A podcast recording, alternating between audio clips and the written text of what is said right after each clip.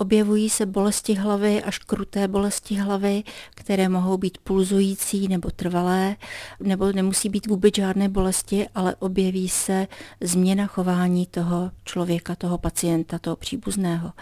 Takže pak to znamená dojít za vaším praktickým lékařem, který pošle toho pacienta na vyšetření, pošle ho na neurologii, která zase udělá další vyšetření, ať je to CT mozku, EEG nebo i magnetická rezonance, kde se potom diagnostikuje, o jaký nádor se jedná a jestli je to skutečně nádor, jestli to třeba není jenom krvácení podmozkové pleny nebo krvácení do mozku nebo nějaké aneurizma, které je vrozené, které tam může být dlouho, nebo to může být důsledek i nějakého úrazu z dětství.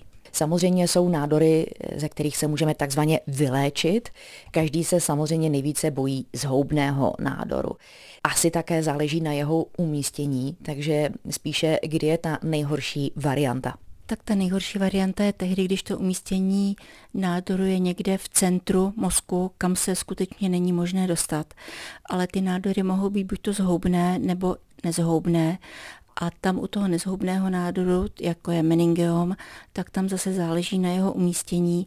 Je možné ho odstranit úplně, ale pokud je umístěn tam, kam se ten operatér nedostane, tak tam pak není šance, aby se tento nádor odstranil je štěstí, že ten meningiom roste poměrně pomalu a že není invazivní natolik, aby ten mozek úplně zdevastoval.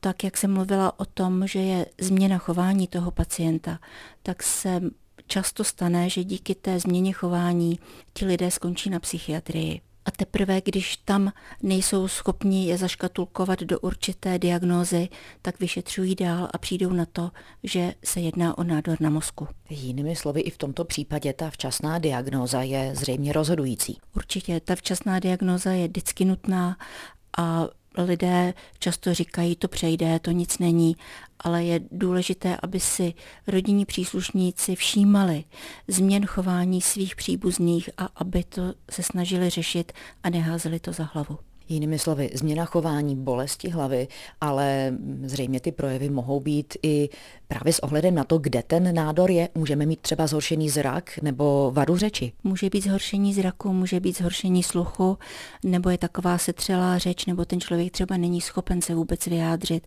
tak potom je nutné co nejrychleji k lékaři. Takže opět i zde platí včasná diagnoza a potom určitá dávka štěstí, že onen nádor je ještě na přístupném místě, není zhoubný a operatér ho může ještě včas odstranit. Je to tak a vždycky držíme palce, aby se nejednalo o nádor, aby to bylo něco jiného, co je operativně řešitelné. Markéta Vejvodová, Český rozhlas.